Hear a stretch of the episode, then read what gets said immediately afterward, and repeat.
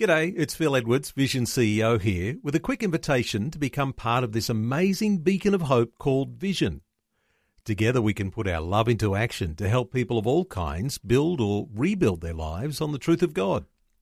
Please consider the part you can play during our upcoming Visionathon appeal, remembering that it's your support that makes Vision possible, including this podcast. Life, culture, and current events from a biblical perspective. 2020 on Vision. These days, it is no surprise that research statistics show that typical Aussies are not engaging with the Bible. Well, we can all do some sort of self-assessment to know whether we are in the shallow end or in the deep end when it comes to our use of the Bible. Uh, we might be pleased to know that the people at Wycliffe, who are known for their Bible translation work, are also honing skills for Aussie engagement as well as for people around the world to access the scriptures that they translate. Our special guest today is heavily involved in biblical storytelling workshops and promoting the different resources and ideas that people like you and I may find helpful to engage with God through His Word. Josh Bartlett is part of the Wycliffe team and he's joining us on the line. Hello, Josh. Welcome along to 2020. Good morning, Neil. Josh, uh, we got you. You're in Victoria. Is that the case? Uh, no, I'm actually in um, in Brisbane at the moment. The national office of Wycliffe is in Victoria, but I'm uh, I'm in Brisbane. Okay, all right.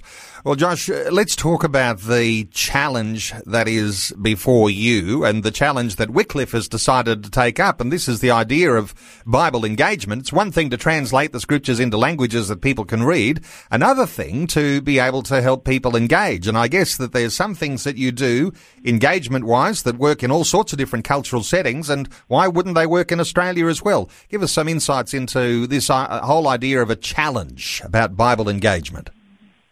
Yes, well, that's exactly right. Um, there are uh, lots of things that, um, uh, yeah, that, that, work around the world that we can apply here in Australia. And I guess um, Wycliffe is known for Bible translation.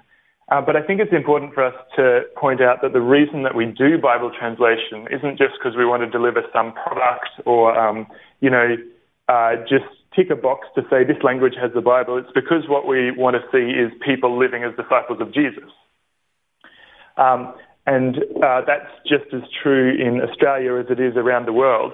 That uh, you know we've got access to lots of Bibles here in Australia, but um, if people aren't engaging with the Bible and, and I guess engaging with God through the Bible, uh, then it's just a, another product. It's not actually going to see people living as disciples. Well, this is great because oftentimes uh, we'll have that sort of throwaway line that says, you know, this is what you do. You pray and you read the Bible. Uh, but what you're saying is, let's take that reading of the Bible a little differently here and a little more deeply because you're talking about how you read the Bible in such a way that you actually are engaging with God uh, through the Bible. Let's talk about that a little because uh, it, it's a bit different to just reading a few words on a page and saying, "Oh well, I've done my duty for the day."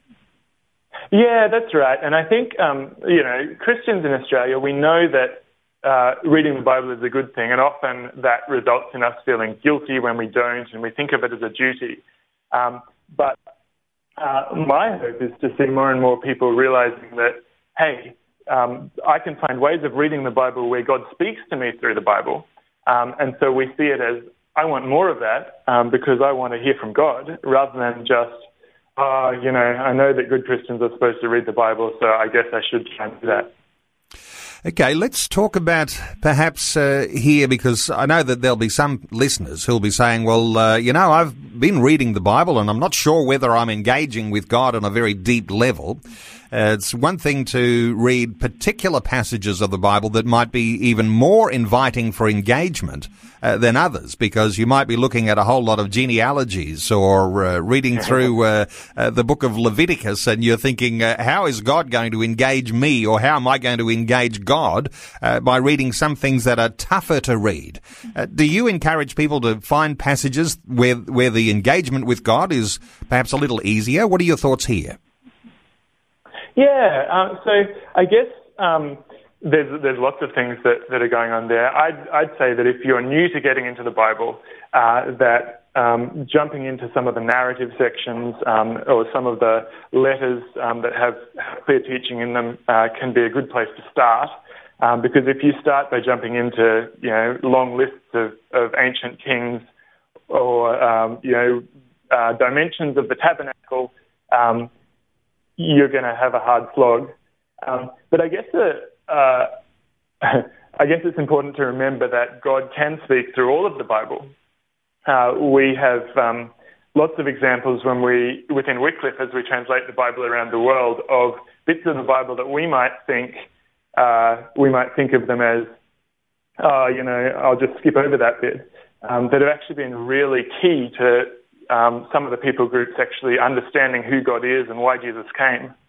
I'm thinking of an example um, in Papua New Guinea, uh, the, the Binumarien people, where uh, the translator, you know, jumped into translating the New Testament. Start of Matthew's Gospel is a whole list of, of ancestors of Jesus, and he thought, oh, I'll just skip that bit and start with the, you know, the meaty bits, if you like, the bits that people will engage with.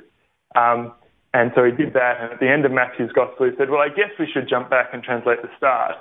Um, and it was that list of names that really connected with the Binumarien people for them to realize that, hey, Jesus isn't just a story.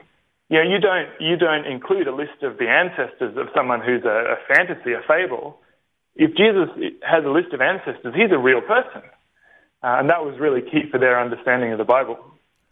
Well, that's so powerful because this idea that different people groups are going to get different uh, levels of uh, value from what they read in the Bible. And so, uh, yes, if you've got a, a group that sees those genealogies as actually giving the depth of uh, of saying this is uh, the history and the reality of a real person uh, rather than something that's a little bit more devotional. But I, and I guess that's going to work for different individuals on every different level because some are going to be interested in more deep and uh, others are going to be a little more shallow uh, than uh, than the variety of people that might be in your local church, uh, because we're all different, we're all individuals, and so somehow or other, uh, getting everyone engaging on a little bit deeper level might start at a different place.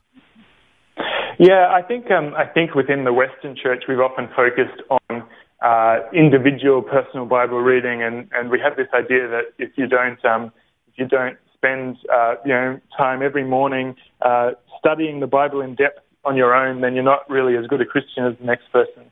Um, but throughout the history of the church and, and throughout different cultures around the world, uh, engaging with the Bible and community is actually um, uh, probably more common than this idea that we have of individual Bible reading. And so I think it is important to remember that you know you've got to find you know whether it's engaging with the Bible with other people or whether it's finding creative ways. If you're not very good at, at reading, maybe finding audio Bibles um, it's okay to do Bible, your Bible engagement in different ways that actually speak to you. And I guess the use of a daily devotional, and there are all sorts of daily devotionals. Uh, I'll often talk about the word for today. It's the one distributed by Vision, and uh, it's an outstanding daily devotional and leads people into a deeper engagement with the Bible. We might come back and talk some more about some resources and things like that towards the end of our conversation. But uh, let's talk about the typical Aussie and the statistics and what, you know, latest research might show about Aussies' engagement with the Bible. I mean, how good are we at this overall uh, within church and, of course, outside of church? What are your thoughts here, Josh? Um, yeah, look, there's lots of studies that have been done on Bible use um, in Australia. And probably the easiest figure to understanding is understand is the one that Bible Society put out in 2012, which says that only two in ten Christians in Australia have any kind of Bible reading habit. Um, so if we're just looking at Christians, um, only two in ten have a habit of reading the Bible. Um, when you think about that, that's kind of pretty shocking because we're Christians, we're supposed to be the people who love the Bible. Um, but the figure says that we really struggle to get into the Bible. Uh, my, my own research suggests that um, uh, for Christians who are regularly attending church, maybe the figure is slightly higher than that 20% figure from Bible Society, but it's still, uh, still more than half of us as Christians regularly attending church are really struggling to regularly get into the Bible. Well, you know, it's shocking, isn't it, uh, to be able to think of a statistic like that. Uh, I think every listener listening in is going to be going, uh, "Oh, I thought." All of those other people sitting at church who looked pretty good on a Sunday must be reading their Bible a lot more frequently than I do. Uh, but when you actually see two in ten have a habit of reading the Bible, and uh, and even then, I imagine that you could even uh, is, uh, you know you could even uh, speculate as to how deeply that two in ten might actually have that habit. Uh, that that could be actually quite a shocking thing too. So this idea of being in the shallow end or being in the deep end, and maybe there's somewhere halfway along. Do you encourage people to maybe just sort of do some sort of level of self-assessment about, uh, and this is not a conversation about condemnation today, we're just sort of talking about this is what's typical. But what are your thoughts about, you know, taking things to a little bit extra depth? Uh, when you talk about these statistics, I imagine that a lot of your work is about just getting people where they are and taking them one step deeper. Is that the way you'd think, think of working like that? Yeah, that's right. I think um, I think it's uh, you know it's good to take an honest assessment of where you're at so that you can ask, well, what is the next step I can take? Um, and uh, I reckon that for for a lot of us, you know, if we're struggling to regularly get into the Bible, um, you know, it's good to know to recognize the fact that you're not alone. Um, I think that uh, you know it'd be great if in our Christian communities we could start to talk more about this because the figures say that so many of us are struggling with it, uh, with it, um, so that it becomes a more normal thing to talk about. Um, and uh, I reckon that um, finding ways to build it into a daily routine that you already have is a is a good first step. If you're struggling to read the Bible every day, but you have a train trip into work every day, for example um, then maybe just saying, well, I'm going to spend a bit of time on my train trip um, on the way to work, just reading a few verses of the Bible, uh, might be a good kind of way of building it in so it's just normal, so it's a, a habit, but it doesn't become a burden. It's just part of what you do every day. Uh, I know you like to talk about Western cultural idols. A couple of those, uh, the idea of individualism and the fact that we're so busy with so many other distractions, uh, they've been able to creep in, and uh, what gets displaced is our focus on the Bible. What are your thoughts about these, uh, what you've called sort of Western cultural idols? Yeah, yeah. So I think, um, I think you know, when you live in any culture, uh, you you absorb some of the culture, and sometimes that's not a not a bad thing. But I think we need to be aware as Christians that there are some parts of our Western culture that that maybe aren't so helpful for us as Christians. And so, um, so we have this notion of individualism in our culture, and um, uh, I think that in terms of of Bible use, um, that's played out in our idea that your Bible use is a very personal thing. Um, which, you know, personal Bible use is important, but engaging with the Bible individually at the exclusion of talking about it uh, in your in your home, talking about it with other other Christians, um, results in a very uh, isolated faith, um, and an isolated faith really isn't a faith that survives. Um, so, in my own research, I've found that even Christians who are uh, good at engaging with the Bible personally um, still about half of those people, even when you adjust for people who, um, you know, don't live with other Christians, um, about ha- only about half of them will actually talk about the Bible at home. Um, and I've come across lots of people who say, yeah, you know, I know that it would be great to have family devotions, but I just don't know where to start. Um, so there are lots of things like that that, that I think we, uh, as a church, kind of just focus on the personal um, individual Bible use. And I wonder if that's um, that's our individualism of our culture rubbing off. And the other one you mentioned there, um, which I think is a big one, is that I think in our Western culture we kind of idolize busyness. Um, you know, the people who seem to be the most busy uh, are the most important people. And I was doing a focus group in a um, in a church uh, looking at this question of Bible engagement, and I asked, well, what can what can your church do to help you getting into the Bible more? Um, and one man said something I thought was really insightful. He said, You know, um, it occurs to me that so often we uh, inadvertently encourage busyness from the front in church. We, uh, we talk about all the ways to volunteer and we talk about all the programs coming up. but it's much rarer that we model from the front of church slowing down, taking time, and listening to God.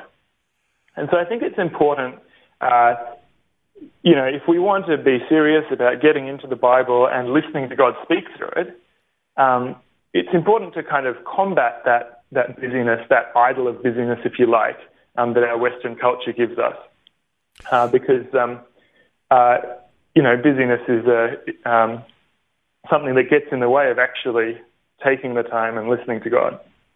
And it's uh, one thing for us to talk about this sort of thing on the radio, and it's another thing for uh, these sorts of ideas to permeate into uh, the culture of individuals and into families and into local churches and therefore entire communities. Because, I mean, you know, oftentimes, as we've had this morning on the conversation before you, Josh, uh, the idea talking about all sorts of deterioration of of the biblical and Christian ethics that we understand, uh, how they're applied in our communities. And uh, you know what? Perhaps due to uh, this correlation of the idea of not engaging with the Bible uh, across the nation. And uh, when you've only got two in ten Christians having a habit of reading the Bible, how do you expect that uh, biblical and Christian ethics might be applied in the community? How do you expect that salt and light might even have an effect on the communities that we live in? Life, culture, and current events from a biblical perspective. 2020 on Vision. Well, I want to invite listeners to join in our conversation today on 1 800 316 316. You can also leave a comment or a question on our Facebook page, facebook.com forward slash vision radio. Our special guest is Josh Bartlett.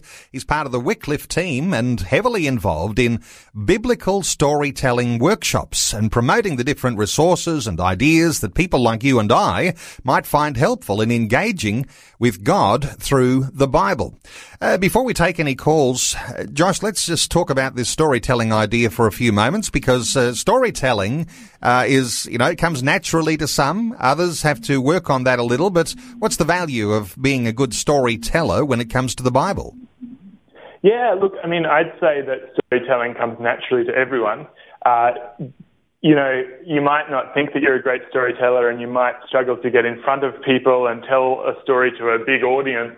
Um, but all of us in everyday conversation, uh, we throw in little anecdotes about what I did last week, or, or, yeah, that reminds me of something my brother told me about what his friend said. Um, and so I think that we're all wired, um, wired to tell stories.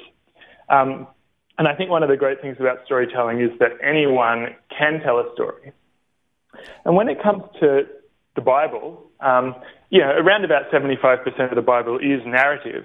So there are lots of great stories in there that you can tell. And one of the things I find is that storytelling is a really non-threatening way of sharing a bit of your faith with people. That, um, you know, uh, getting into a deep theological discussion about someone's life choices can be really confronting. Um, but sharing a story about something you believe um, can be much less confronting, much less threatening for people. So now, um, sorry. Well, I was about to say, uh, a lot of us, and I'll have programs and talk about this sort of thing, about how you talk about your own personal testimony uh, your own experience knowing God. But uh, but when we talk about telling biblical stories as a storyteller, we're actually talking about adding that dimension there, which is not neglecting the Bible story uh, and adding that to your own personal story. Is that a good way to think about how you might engage with the Bible and and also tell your own personal testimony?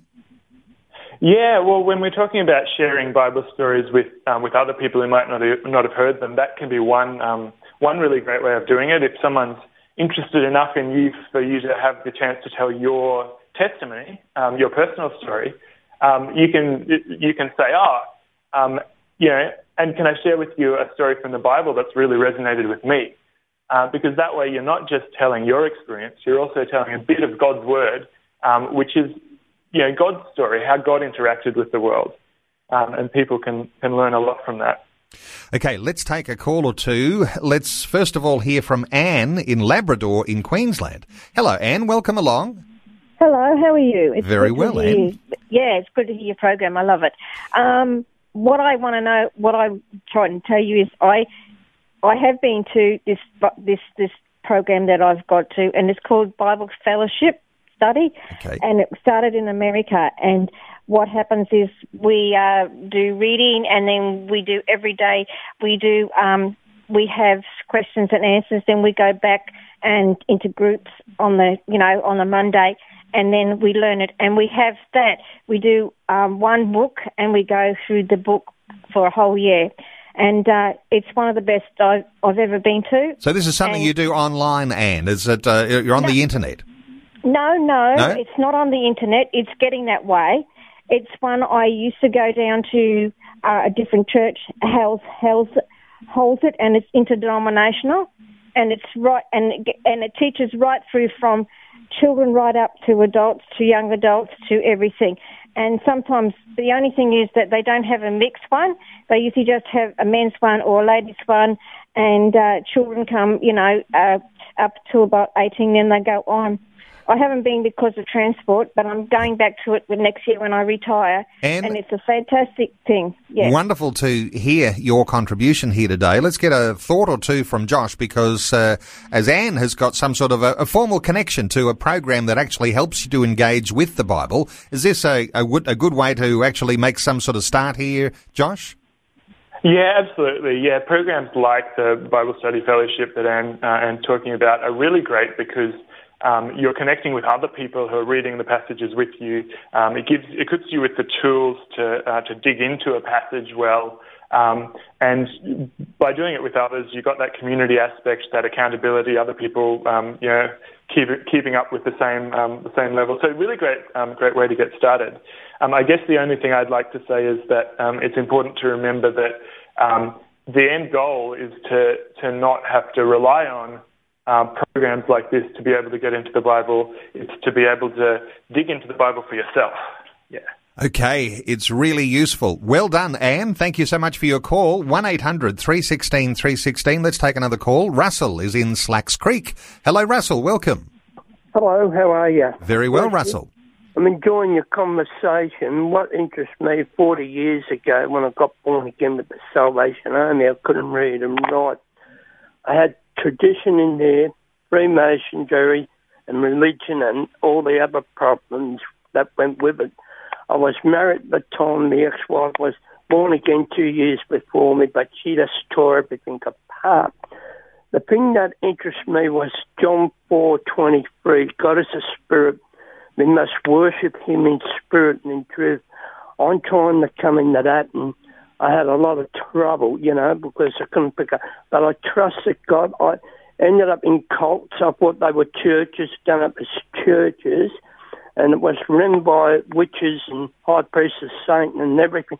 And now, you know, I kept me contact with my Christian friends. They covered me, but God brought me through it. You know, I've got to um, Russell, you're making some good points there, and uh, and interesting the way we all perceive what's happening in our lives, what's happening around about us. Uh, but uh, just a thought here, uh, just a minute in the, in the lead up to news. But Josh, uh, this idea that it's not just about engaging with the Bible, but there's also a sort of a spirituality and a worship that actually comes in as part of that as well. What are your thoughts here for for the likes of Russell?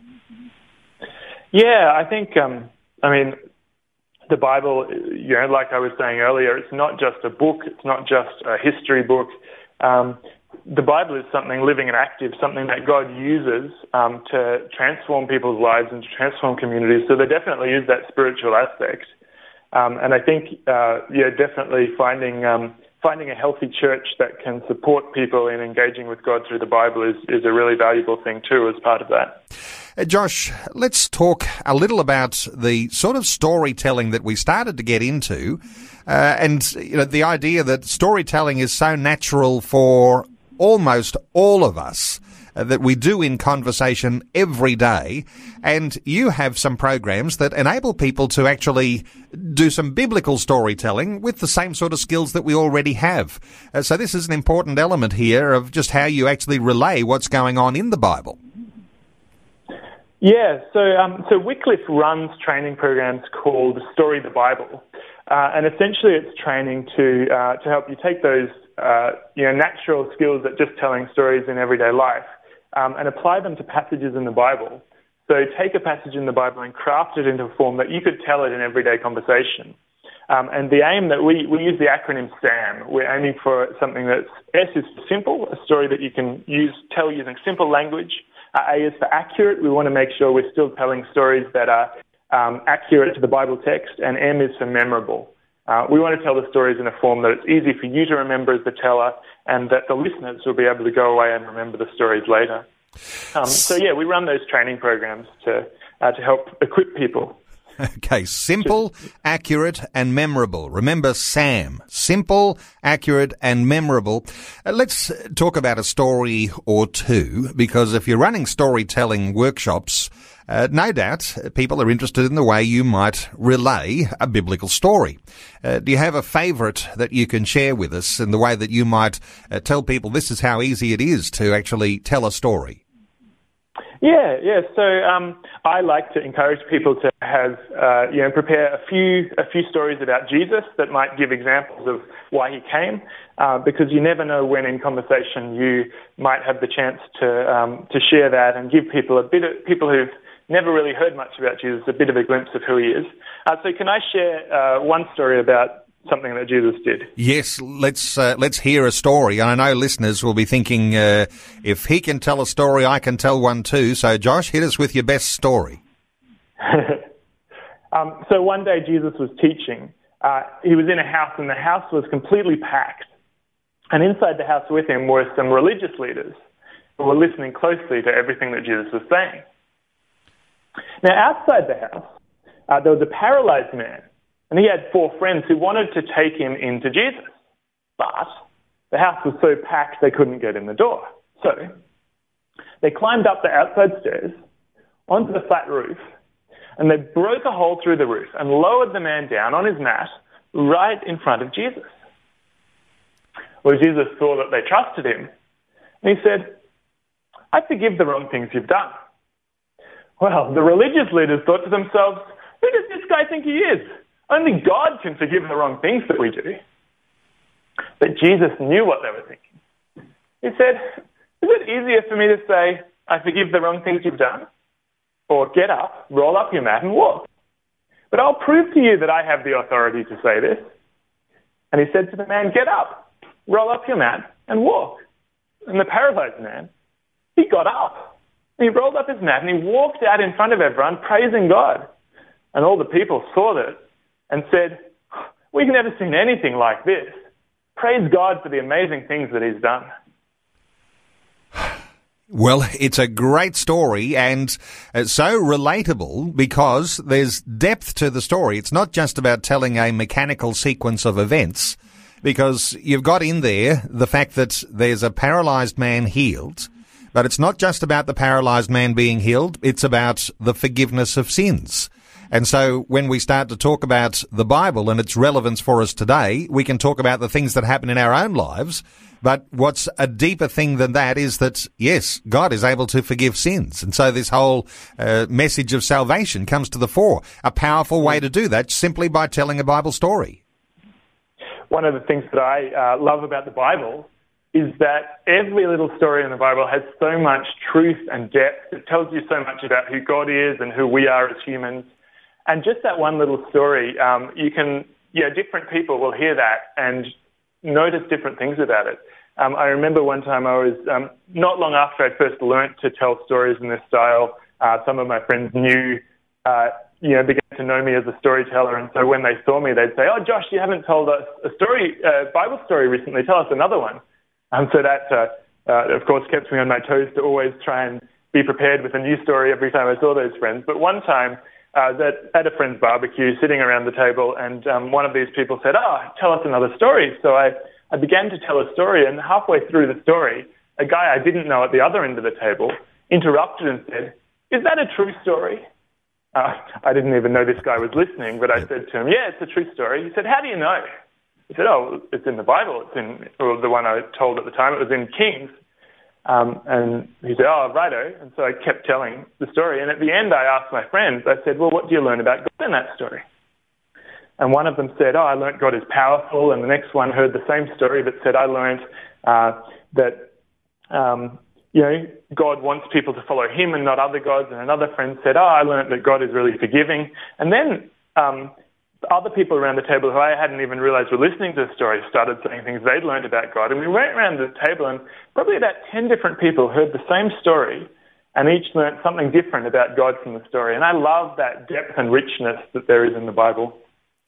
I imagine too it's important that when you are personally reading the Bible yourself, and uh, you know maybe we're talking to two out of ten Christians here, as you mentioned in those statistics a little earlier. I don't know. I hope we're going to be talking to three, four, five, six out of ten uh, who might just uh, pick up some thoughts about engaging here. But what you're sort of saying is that when you do open the Bible and you do read some of these stories, don't just read the words, then close the Bible. You actually got to take a little bit of time to actually find some of those powerful things uh, that you know that God is powerful, that that His friends were committed to taking him to a place where he could meet Jesus. Uh, you know that they were perseverant in the way that they took that paralyzed man to the roof and uh, and were very uh, creative in the way that they got that man into the presence of Jesus, even though the place was packed. You've got to take a little bit of time uh, to. Uh, this is what. Uh, get your thoughts here, Josh. This is what the engagement is like when you are with your Bible and beginning to understand how God works. Yeah, and um, there are certainly lots of ways of engaging with the Bible, but it's definitely valuable to uh, to do some something a bit more than just uh, you know listening to the words and, and then forgetting them again.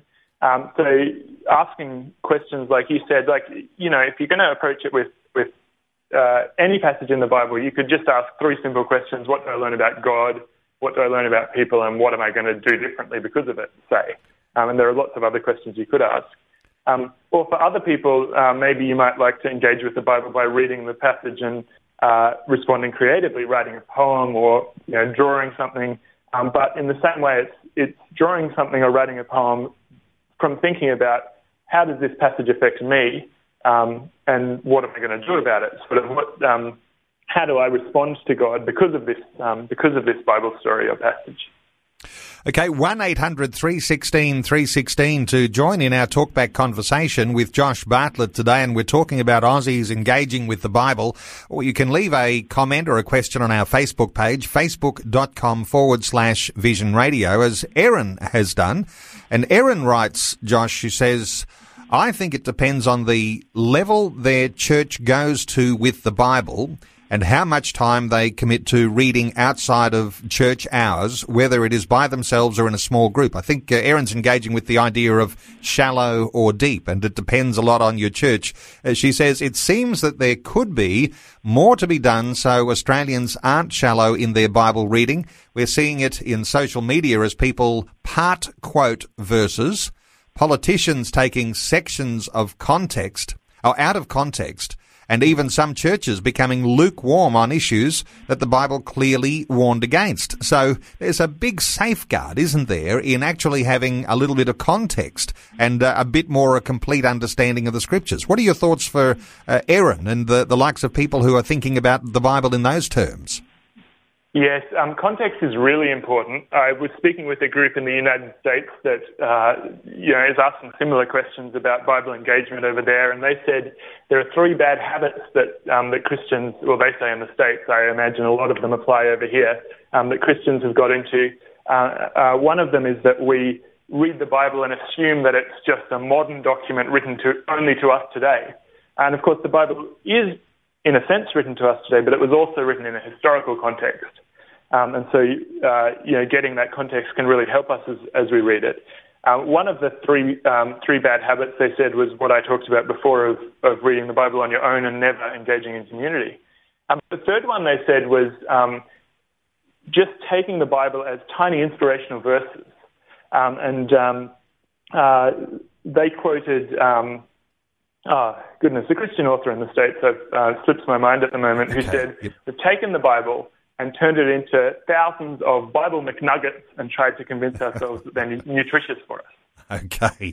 Well, um, I think that's uh, there's a lot of truth in that, isn't there? The idea of taking uh, one single verse or being inspired, and it might even be a favorite verse. It might have even been a memory verse But if you stay with that only and don't take things a little deeper, sometimes that could be the, the upshot. But uh, taking a verse and letting that be an inspirational thing, but not engaging those things a little bit deeper. Let me ask you here, Josh, uh, just something Erin raised too, uh, thinking it depends on the level that their church goes. And I can't help but thinking that uh, some of the best Bible preachers are great storytellers. Uh, some telling their own stories or stories about what's happening in the mission field or whatever it might be, but uh, oftentimes maybe not engaging as much with the Bible story as much. What are your thoughts for great preachers and being good storytellers? Yeah, well, I think um, I think that uh, storytelling is a really memorable thing, and so preachers who include lots of stories, whether they're personal anecdotes or whether they're um, uh, you know, Bible stories in their sermon are bound to be remembered more. Um, but uh, of course, what we want our preachers to be modeling is good treatment of the scriptures. Uh, so a, a, sermon that includes only personal anecdotes and then barely touches on the Bible, uh, you know, might be memorable, but what's the point of it being memorable if it doesn't have the meat of God's word in it?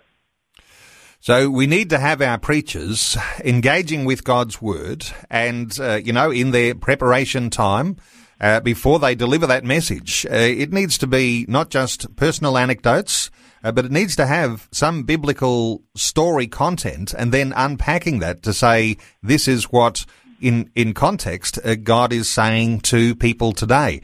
Uh, very powerful thought. Let's come back to another story or two. Uh, there's obviously a lot of children who love storytelling, and uh, there are some children uh, who are featured in the Bible. The, the, story of Josiah, another favourite of yours for storytelling. Uh, let's get a few thoughts from you on on telling stories like the story of Josiah. Yeah, um, well, you know, it's important to remember that um, that storytelling is not just for kids, um, but you know, there are lots of kids in the Bible. Um, uh, one of the things that I love about the story of Josiah is that it um, illustrates how God's word transforms individual lives and whole communities. Um, so, can I tell the story of Josiah? Yes, let's hear it. Yeah, so so uh, this is a story of a young boy named Josiah. Um, Josiah was a prince. His father was the king of God's people. But Josiah's father was a bad king who didn't follow God. Uh, so when Josiah was only eight years old, um, his father was assassinated by his own officials, and they made Josiah king instead. Well, Josiah grew older, and when he was a teenager, he began to seek after the God of his ancestors. Um, then, when he was about 20 years old, he went throughout his entire kingdom and uh, ripped down and smashed up all the altars and idols of false gods. Um, and about six years later, he said to his secretary, you know, the temple here in Jerusalem, it's, it's fallen into disrepair. I want you to go and get the money that people donate at the temple and use it to pay workers to rebuild the temple. Uh, so his secretary went away, and, and when he came back, he said, Oh, I've done everything you've asked, and the work's going well. But while I was there, the priest found this book, and the book of God's law. And so the secretary read this book to King Josiah, um, and as Josiah heard it, he began weeping and, and tearing his clothes to show that he was um, in mourning.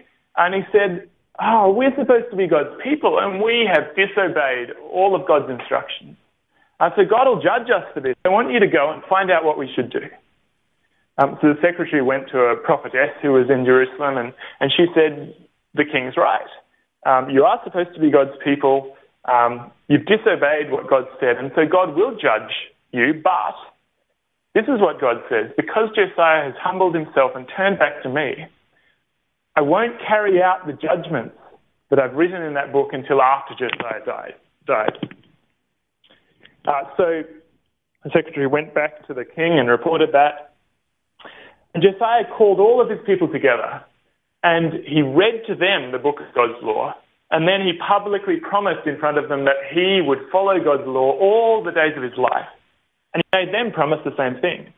And you know, from that day on until after Josiah died, um, the people of Judah, the people, God's people, wholeheartedly followed God. I love the um, love the way that that story shows God's word, you know, the scriptures that they had at the time, transforming Josiah's life, life, and through Josiah, his whole community. That's the thing. The transformation of an individual life and then a community. And we might even take that to a new level by talking about uh, when there is a mass uh, uh, engagement with the Bible, even the transformation of a nation. And uh, of course, that was what uh, what happened too under Josiah. Uh, let's talk about resources here for a few minutes because uh, we talked about uh, these things a little earlier. The idea of having a daily devotional, something that enables you to engage a little more deeply with the text. Uh, sometimes it asks those questions that you're, you know, you you know, early in the morning, maybe you're bleary eyed and you're not really, you know, able to ask those questions. But that's where the usefulness of a, a daily devotional is helpful. But there's there's other deeper devotional ways and deeper ways to engage. Uh, I know that there's a couple that you're promoting.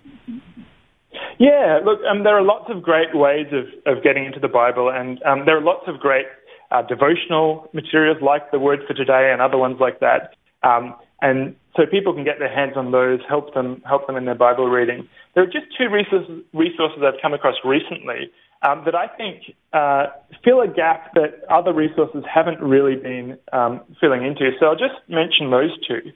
Uh, one's called The Field Guide to the Bible. Uh, this is published by Bible Society Australia. You can get it through Koorong. Um, and it's, it's a little short book. Um, the subtitle says Making Some Sense of an Ancient Book with Really Tiny Font. Um, it's kind of an intro to the Bible. It, it goes through and answers questions around what is the Bible, why should I bother with it? Uh, how do I read the Bible? Um, how, you know, hearing God through the Bible. Uh, you know, what if the Bible says something that sounds really wacky? Um, then it goes through and gives you an overview of the big story of the Bible and how the different books fit into it, uh, a summary of each of the books of the Bible, and then a section on uh, kind of other resources and help along the way. What do I do if I'm reading the Bible and I get stuck? Um, and I, it's, it's a nice, small, uh, little book that's very easy and approachable uh, really well well presented. Um, and I think it's a really great resource for people who um, are either new to the Bible or, um, uh, you know, maybe have been trying to read the Bible for, the while, for a while but struggle to really get into it. Um, just a really great resource to um, to understand how it all fits together. Um, so I recommend that one. the other one that I've come across is a little bit unusual. it's called Immerse. Um, and it's essentially it's the Bible, uh, so the, the text of the Bible, New Living Translation, so quite a readable translation. Um, but it's uh, what what we call a reader's Bible. They've formatted, um, you know, rather than in narrow columns with tiny little numbers and lots of footnotes and something that looks a bit like a reference work that most of our Bibles do. Uh, it's formatted like a normal book, uh, so it comes in several volumes because it's um, uh, on regular paper rather than the super thin paper that Bibles usually use. Um, and the parts of the Bible that are narrative, uh, presented like narrative. If it's poetry, it's formatted like it's poetry. If it's a letter, it's formatted like, like it's a letter.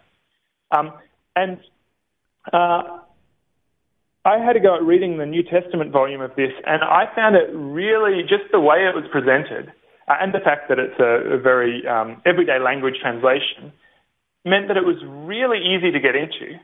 Um, and I just wanted to keep reading. I often, you know, with a regular Bible, I'll read a bit and think, um, oh, you know, oh, I've read a chapter. That's probably enough for today. But just with this way this was formatted, it was like picking up a novel. It's like, oh, what happens next? What happens next? Um, so um, I guess, you know, there's certainly a place for sitting down and, and doing deep study of the Bible. But if what you're interested in for right now is uh, is reading lots of the Bible um, in a format that's easy to read. Um, the Immerse Bible, um, I think the website is just immersebible.com. Uh, I found is a is a great way of getting into it. And like I said before, there are lots of resources, but those are just two that I've come across recently that I wanted to highlight. Okay, Immerse Bible, and it's published by Tyndale House. And uh, the other one you mentioned, the Field Guide to the Bible, published by the Bible Society. Now, uh, just a, a, couple of minutes remaining for our conversation here, Josh. Uh, the idea of storytelling, you've got some sort of uh, storytelling workshops that you do. Give us a little insight into those, and I'll give uh, the website for Wycliffe as to how people can connect with you on those. Yeah, so we run uh, storytelling training, uh, biblical storytelling training, uh, teaching people how to take a passage from the Bible and craft it into a good story that is SAM, simple, accurate, and memorable. And so over the course of that training, we teach kind of skills around crafting a story, skills around presenting a story, skills around uh, holding a Bible discussion or Bible study on a story, even in a context where uh, you might not have a Bible handy. You're pulling out a Bible might scare people off, so maybe uh, context with new Christians or non-Christians. Uh, and we teach a whole bunch of those skills. And one of the things I love about these workshops is that um, people come along to learn a skill, you know, Bible storytelling, but in the process of digging into these stories as they prepare to tell them, um, people like when you dig into the Bible, you're blessed by the Bible, and so we see participants coming away saying, "I didn't realize just how deep that story was." So the story of Zacchaeus, you know, I've heard that since I was a kid, but it wasn't until I dug into it to prepare to tell it um, that it struck me. Oh, um, the story of Zacchaeus, Jesus says, "This is why I came to earth." In it, it's a story about why Jesus came to earth. Um, so there's a lot of um, yeah, a lot of benefit, not just in terms of uh, your skills to be able to share the Bible in a non-threatening way, but also uh, in terms of your own Bible engagement um, and helping you dig into the Bible. Well, Josh, we have run out of time, but really, I think if I was reflecting on some of the thoughts that I've had as we've been having this conversation, when we talked earlier on about doing a bit of a self-assessment, are you in the shallow end or the deep end? It may actually even come down to what engagement that you do have now as to how shallow or how deep that you may be able to go with that. Because even as you say, the same story can be looked at in a shallow way, or you can take things deeper and you can have a deeper engagement in those. And so the encouragement to uh, take those steps and become good at Bible storytelling. I want to give the Wycliffe website so you can connect with Josh Bartlett. Josh is heavily involved in biblical storytelling workshops and he loves to promote these different resources and ideas and you can get some more detail uh, with connection with Josh and with the good resources from Wycliffe Bible translators. The website is wycliffe.org.au. Wycliffe Wycliffe.org.au. How do you spell that? W-Y-C-L-I-F-F-E dot org dot au. Josh Bartlett, uh, great getting your insights today. Thanks so much for taking some time to share your thoughts with us on 2020. Thanks for having me, Neil. Before you go, thanks for listening. There's lots more great audio on demand, or you can listen to us live at visionradio.org.au. And remember, Vision is listener supported. Your donation, large or small, will help us continue connecting faith to life for hundreds of thousands of people across Australia and around the world. Learn more or donate today at visionradio.org.au.